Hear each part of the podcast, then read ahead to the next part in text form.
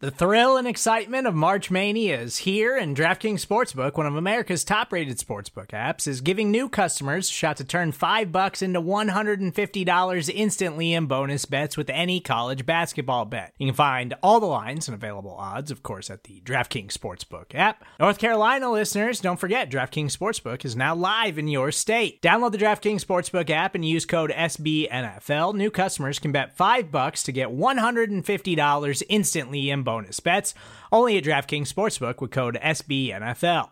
The crown is yours. Gambling problem? Call 1-800-GAMBLER, or in West Virginia, visit www.1800gambler.net. In New York, call 8778-HOPE-NY or text HOPE-NY. In Connecticut, help is available for problem gambling. Call 888-789-7777 or visit ccpg.org. Please play responsibly on behalf of Boot Hill Casino and Resort. 21 plus, age varies by jurisdiction, void in Ontario. Bonus bets expire 168 hours after issuance. See DKNG.com/bball for eligibility, deposit restrictions, terms, and responsible gaming resources.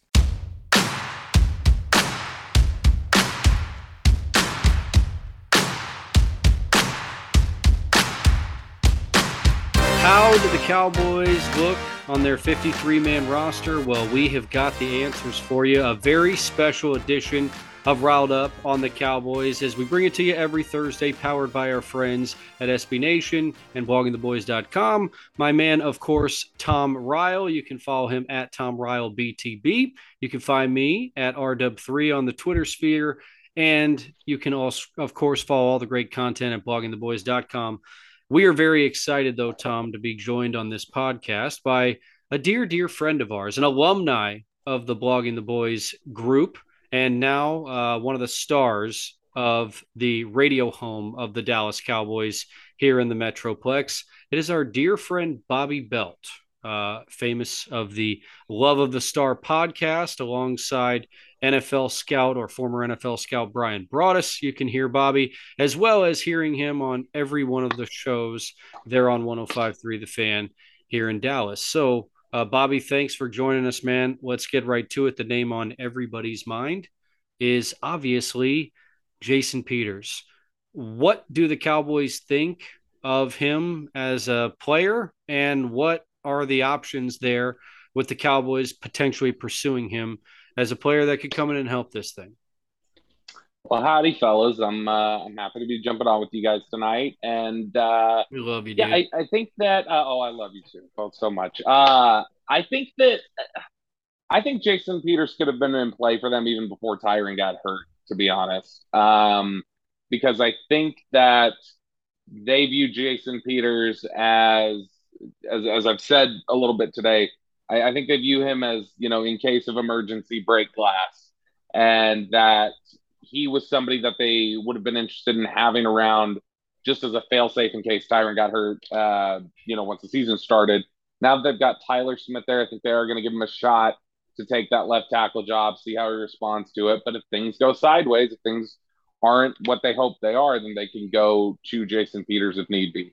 Or even if Tyler Smith is playing fine and maybe Connor McGovern's struggling, maybe you decide then to just, hey, Tyler, we need you to kick inside the left guard for the strength of the offensive line, and then we'll put Jason Peters up there at left tackle. And so obviously the deal needs to be done first. They're going to take a look at him on Thursday, and I think that they'll my expectation is he ends up here, but I don't think that anything's finalized yet. Do you think that he would come to Dallas with the expectation of being a backup, or is he still wanting to come in and be the starter? And in any case, doesn't he provide a better option than either Tyler Smith or possibly even Terrence Steele at right tackle, allowing the Cowboys to shuffle around how their depth is and get in a better position?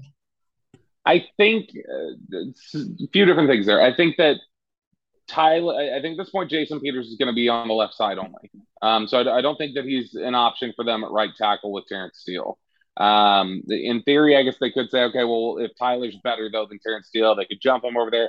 They've been trying to just work on Tyler Smith between tackle and guard without throwing in the monkey wrench of switching sides. I mean, a lot of times when they want guys to switch sides, on the offensive line. They want them to spend the entire offseason doing that, because it's like trying to learn with your other, or trying to learn to write with your other hand. So I don't think that would be, I think it's Terrence Steele's out of the equation completely. I think Jason Peters would be okay coming in here as somebody just, sitting there as the fail safe for them, and would be okay with being here and imparting knowledge and being the veteran who's ready to step in and contribute. It's probably not his first choice, but I think he's happy to play with a team that he thinks could contend and be there to be big brother of sorts to younger offensive linemen. And as to whether or not he's the best option that they have at tackle, we already talked about right, but left side, it depends on how steep of a learning curve Tyler Smith has at left tackle. If things click for him pretty quickly, I think that they believe Tyler Smith is a cornerstone type of left tackle, and that they think he will make multiple Pro Bowls in the future. So if things click for him really quickly and he shows that he's a fast study and a good student over there at left tackle, then I think that, there's a decent chance that 2 to 3 weeks into this, the Cowboys could look at it and go, okay, we feel comfortable that by season's end, he's going to be the best left tackle option we have, even over Jason Peters. And so let's move ahead with this. So I think that he's here if they bring him on here, it's here as a contingency to the learning curve that Tyler Smith is going to have.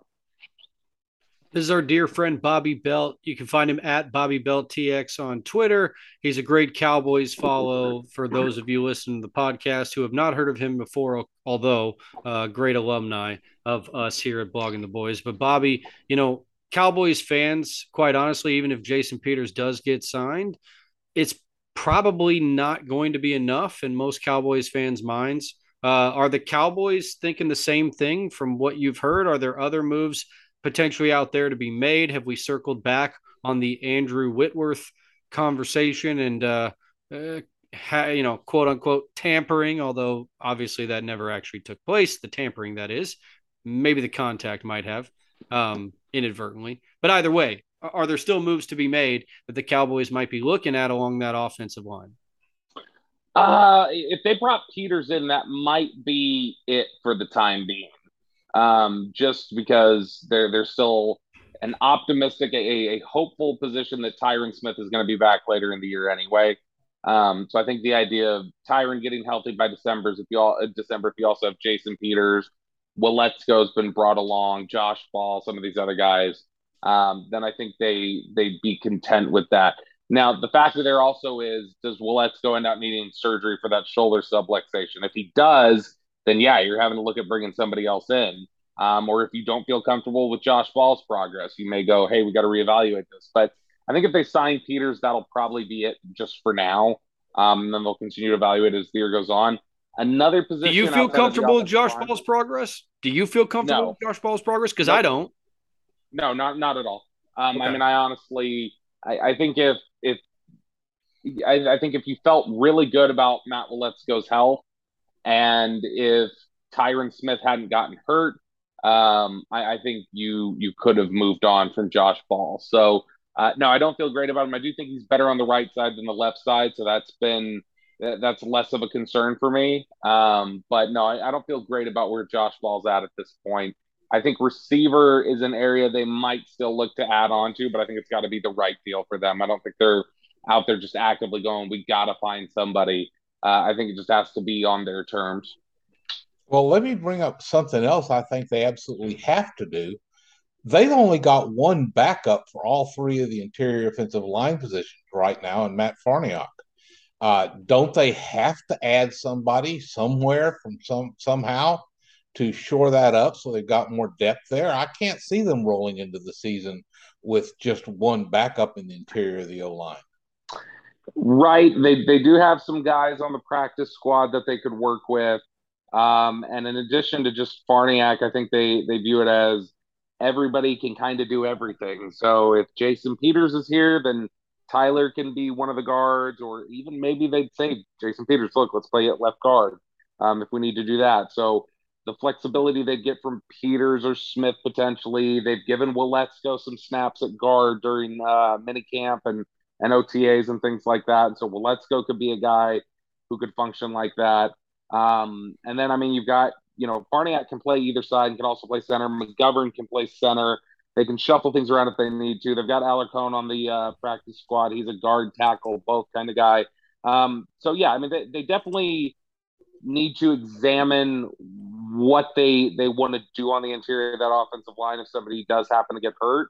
But I think they feel like they've got enough guys who kind of can split between tackle and guard or guard and center and do a bunch of different things that they would just shuffle the pieces and then add from there if they needed to. But I think they feel like they're set to respond to an injury that could occur on the fly.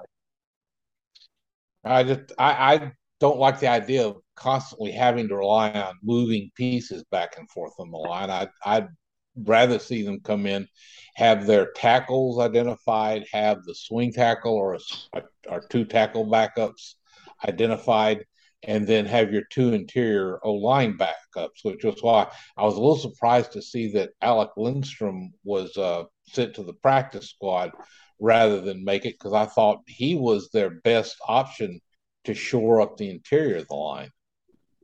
Yeah, I mean, they can always, but being on the practice squad is a little bit different than it once was, because, I mean, you can do the quick elevation if you need to. And he's out there, he's practicing, he's on the field, on the practice field, just like everybody else consistently. So there is that.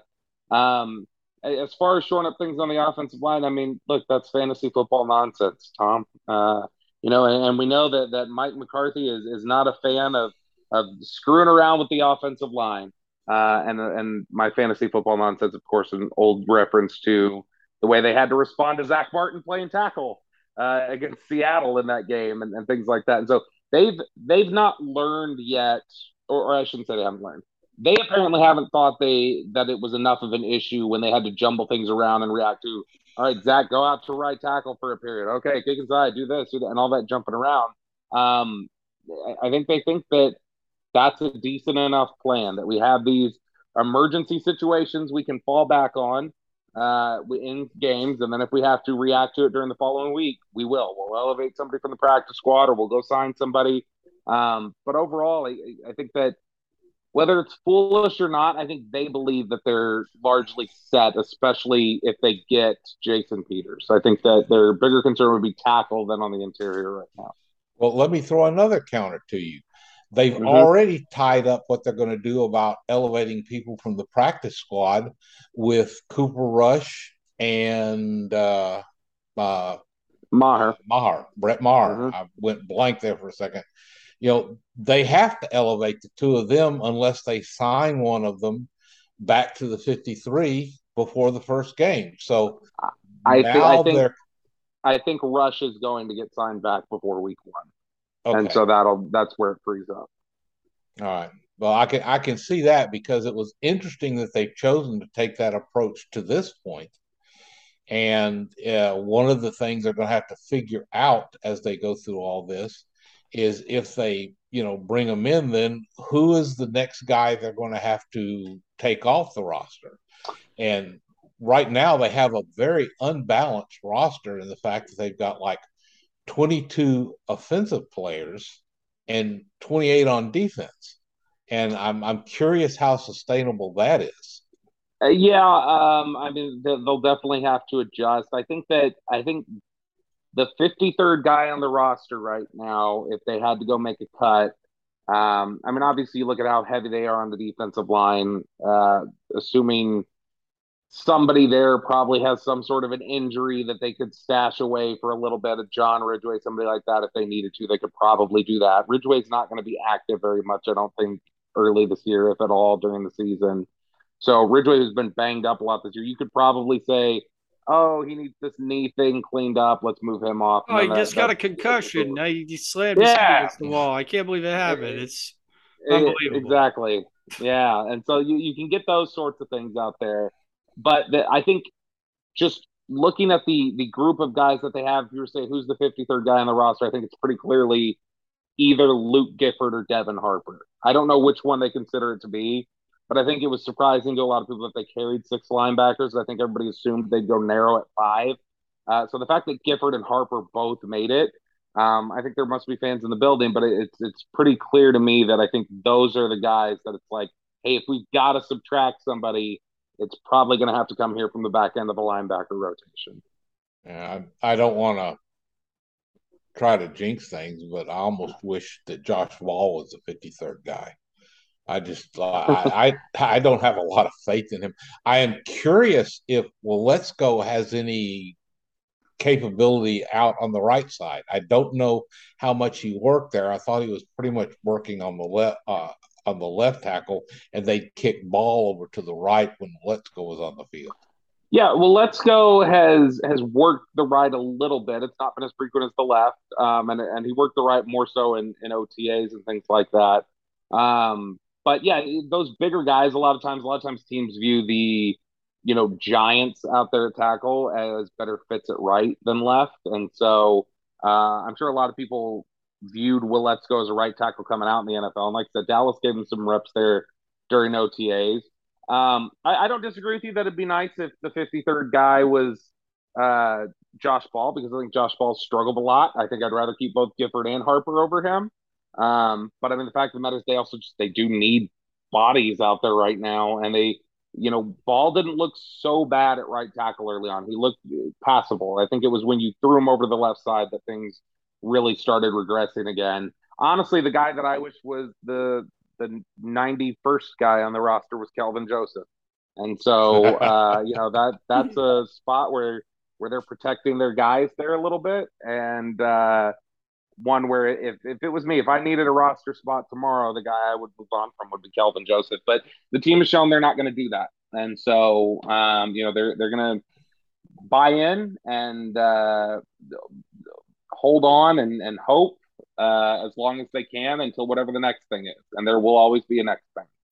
When you need mealtime inspiration, it's worth shopping Kroger, where you'll find over 30,000 mouth-watering choices that excite your inner foodie. And no matter what tasty choice you make, you'll enjoy our everyday low prices, plus extra ways to save, like digital coupons worth over $600 each week. You can also save up to $1 off per gallon at the pump with fuel points. More savings and more inspiring flavors make shopping Kroger worth it every time. Kroger, fresh for everyone. Fuel restrictions apply. Yeah, when's the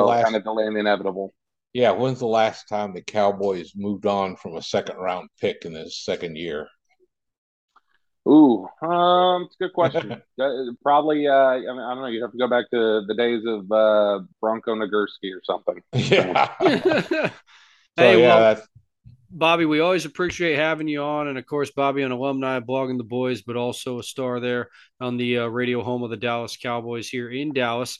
Bobby, you know, in looking at the way the Cowboys have constructed the roster, at least to this point, one thing that did a little bit jump out to me, and I'm curious on your take on it, like it seems like they are very willing and almost planning on relying heavily on more tight end involvement in the offense this season. And I don't think that comes as a surprise for those of us who are big Dalton Schultz fans, but it might be a little bit of a surprise that they went three deep in that position and that the third guy is a guy that no one really had on the roster prior to training camp getting going. So what was your reaction to that? And do you see anything that the Cowboys maybe tipping their hat on as how they're going to work their offensive game plan in 2022? Yeah, I mean, I think to me it says that their future to them is Hendershot and Ferguson, but they are hopefully what they wanted Jarwin and Schultz to be. And, you know, I think that Ferguson is much more of the Schultz type and Hendershot is more the athletic, you know, down the field Blake Jarwin type. And they really liked Hendershot coming out of Indiana. They thought he was going to get drafted. They were really surprised when he made it to free agency. And they were thrilled to get him where they did and to be able to sign him. Ferguson, it's funny enough, he's really impressed. They liked him. I think they felt like they reached a little bit on him out of necessity because they felt like, man, this is the end. Like, we've got to get a tight end here. There's been a run. And so I think they felt like we don't get our tight end now, we're not going to be able to get him. So they grabbed him above some guys that I think other positions where they had guys higher ranked than him. I think Waletzko was a guy they probably had graded higher than Jake Ferguson. And so they ended up getting him in, you know, a round later, but they felt like they had to move on tight end there. And I don't think they've been disappointed, though. I think they feel like Jake Ferguson has been really, really solid, and that there's not much of a learning curve at all there for him. And that he plays with a little bit of piss and vinegar, and I think they like that. And you know, what they saw from Hendershot, he still needs work as a blocker, but I think what they saw from Hendershot and what he can be in the passing game and more of your modern down-the-field tight end, I think is exciting to them. And Schultz, you know, we all know what Schultz can be as a pass catcher and a really reliable chain mover, but I think there's not been enough discussed about how improved he looks as a blocker to me. I think that he's looked really good out here in some of these practices when he's had to single up on Micah Parsons or Chauncey Golston or something like that. He's been able to largely hold his own. And I think the added weight that he talked about that he put on like 5 or 6 pounds of muscle this off season. And so I think that they feel better about that. Yeah. I've got another question, because what we're in right now is the whole roster manipulation period, yep, where they're making moves and they bring stuff in. The Cowboys right now have hung on to one practice squad slot, which I have to think was because they knew they were bringing Peters in and they think they're going to sign him. Do you think there's a chance that they'll sign Peters initially to the practice squad, albeit at a full salary as if he was actually on the roster? Or do you think they'll make another move to make room for him? I think practice squad is definitely a possibility for him to start off. And I think that there would be probably an agreement in place to make sure, or an understanding in place to make sure that he was going to be compensated the way that they needed him to. But yeah, I think that ultimately I'd find it unlikely that he'd take up a roster spot right now, because he's still going to have to ramp up a little bit. And so I think it's likely that if Jason Peters comes on board, it's probably in a practice squad spot until he gets ramped up and he's physically ready to go for game action. We're talking with our boy, Bobby Belt, again, the Cowboys insider for the radio home of the Dallas Cowboys, and also got his own podcast, Love of the Star. You can find that anywhere you download your podcasts. Bobby, was there anything else that stuck out to you about the Cowboys' final decision-making on their 53-man roster? And this, you know, this roster manipulation thing is actually really interesting, just because this seems like a new frontier and the Cowboys are navigating it in a very unusual way. Are they risking anything by doing it the way that they're doing it here? I don't know that they're risking anything. I think that with these vested veteran deals and the kind of like, you know, wink and a nod handshake agreements, you're going to feel okay about that. I don't think that there's much of a concern there, as long as you trust the player and the representative. Obviously, yeah, if you expose a guy like Cooper Rush, and you have no idea that maybe there's some team lurking out there who goes, we really like Cooper Rush and what we saw, we'll pay you $6 million to be our backup. Yeah, that becomes an issue. I mean, I think they'd be more screwed if Brett Maher got picked up. Like, and there's got to be a team out there that thinks they might need a kicker. Sure. I think that there's enough cap space here that whatever anybody be willing to pay Maher, they could probably say, we'll give you $1 more and you're going to be fine. And so I think that he'd be okay. So I don't know if they're risking much in that sense. But yeah, this has been kind of a new frontier the last, I don't know, about 3-4 years, the way teams are kind of handling cut down day like this. It's a very creative way to manipulate the roster and to make sure you get everybody that you need to. And so it's nice to see that Dallas has adjusted well to this. And I think Dallas honestly has been kind of, you know, one of the front runners of this, and or one of the forerunners of this, and that they've been,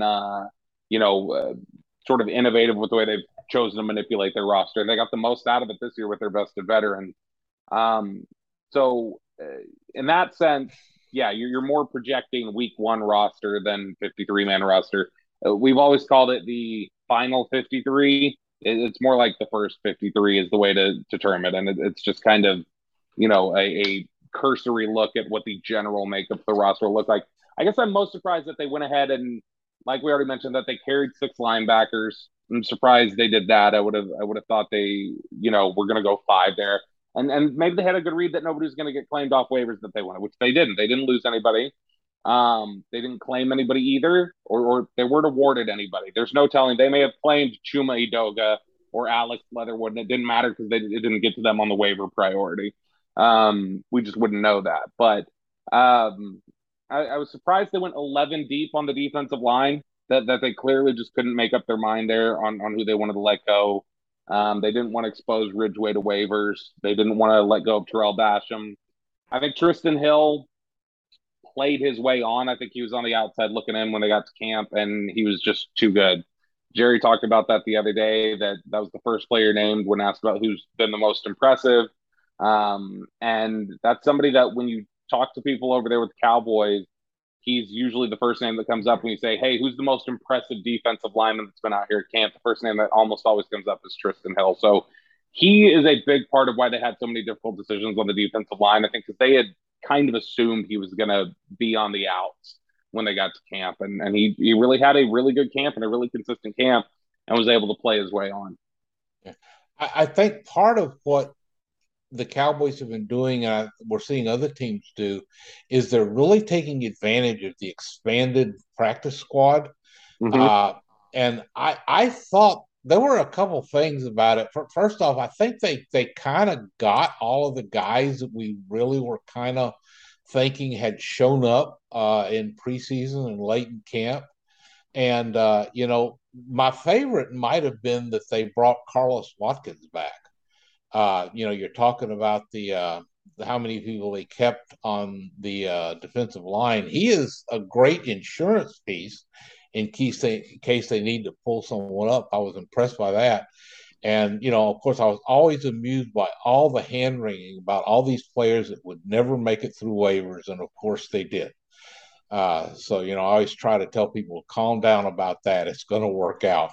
Every once in a blue moon, you might see one guy get plucked. But as usual, the Cowboys had their pick of, and it's a good group with McCune. Jefferson and Thomas are both interesting. Tafua was probably the biggest surprise for me because we just didn't hear him talked about much. But when you did hear people talk about him, they sounded pretty impressed. Yeah, they believe – I think if this was a different year, if this was 3 years ago or whatever else, I think Tafua makes the 53. They love him. They love him in that building. When we were out at Cowboys training camp, we got a chance to sit down with Will McClay, and we asked him what undrafted free agents had stood out, and he named four of them, and three of them made the roster: Peyton Hendershot, Dennis Houston, Marquise Bell, and Mika Tafua. Tafua didn't make the roster.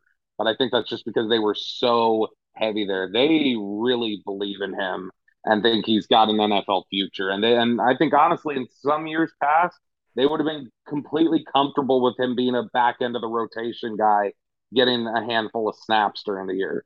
They really think that he's impressive. And so, they're happy to get to Tafua there. And I think you're right. When you talk about exposing guys to waivers, that usually it's not as dire a situation as people talk about. And I think when you look around and say, who were the guys that wouldn't have gone through waivers? I think the Cowboys told you who wouldn't have made it through waivers based off of who they kept. Devin Harper probably wasn't going to make it through waivers. Nashawn Wright, even with his struggles and people wouldn't move on, Nashawn Wright wasn't getting to the practice squad.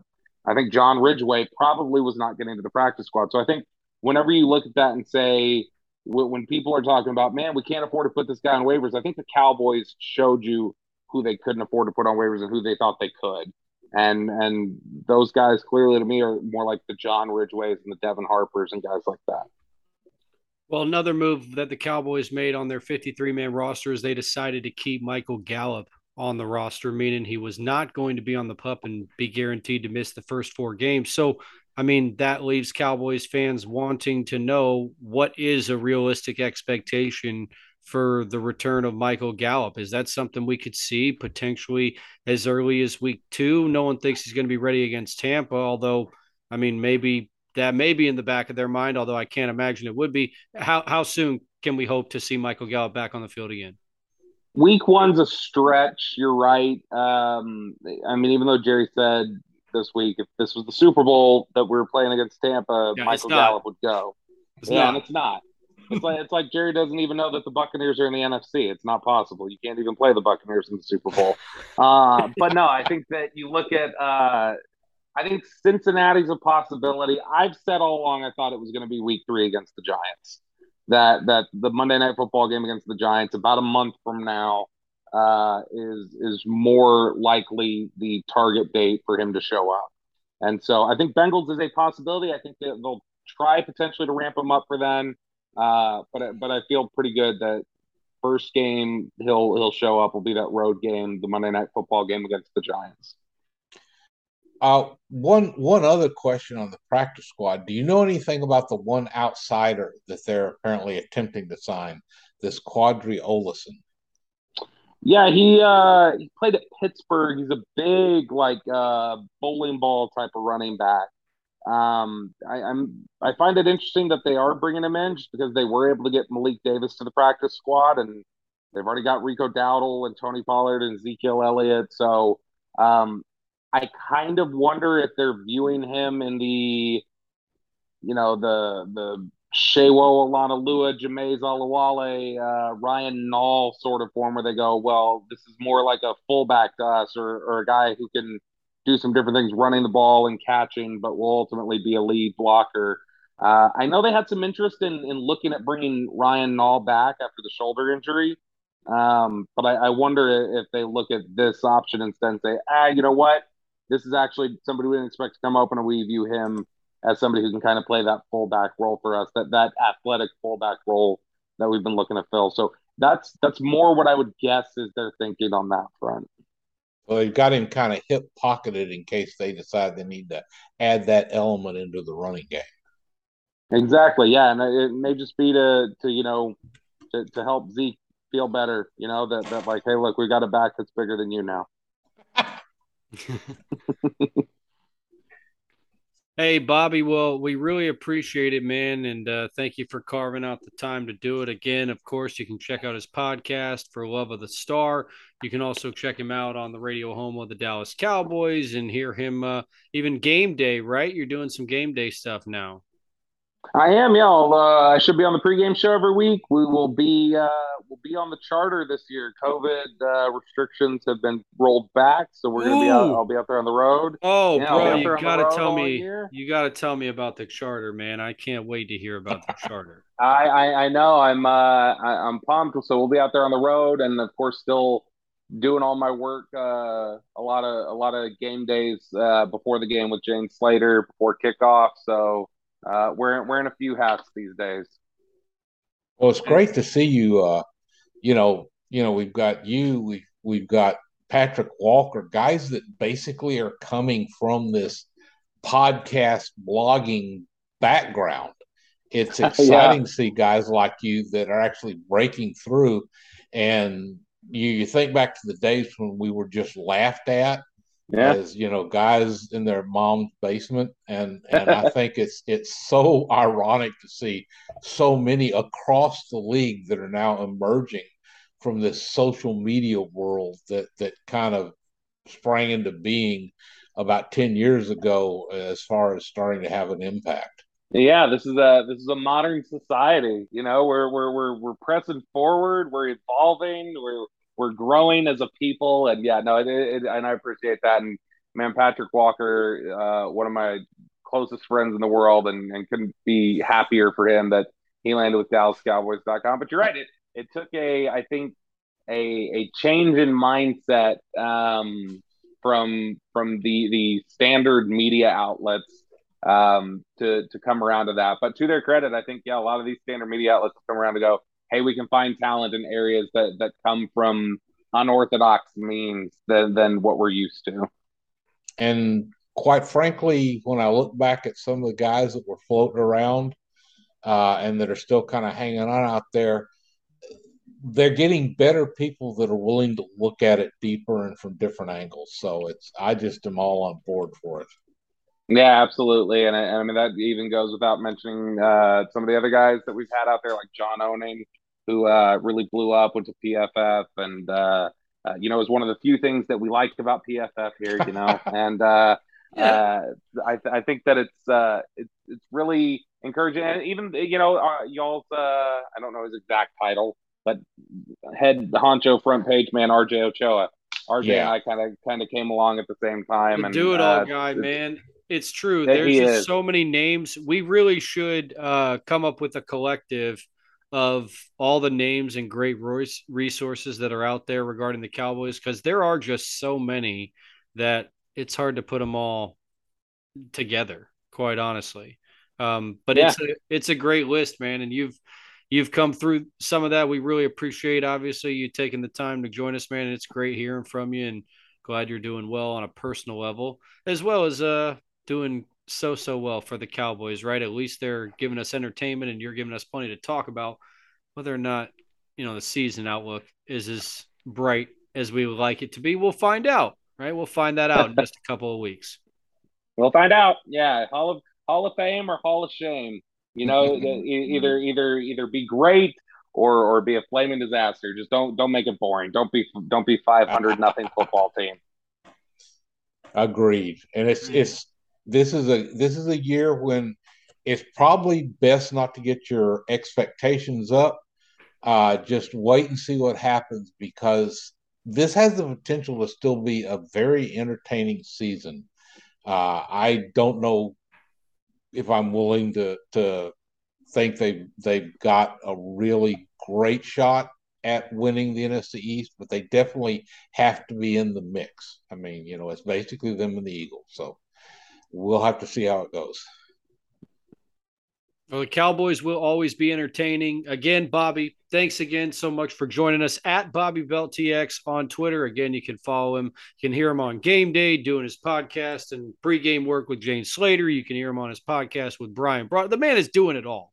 Okay, so just follow him on Twitter, and you'll find him on all those outlets. Again, Bobby, thank you from all of us here at Blogging the Boys for taking the time to join us.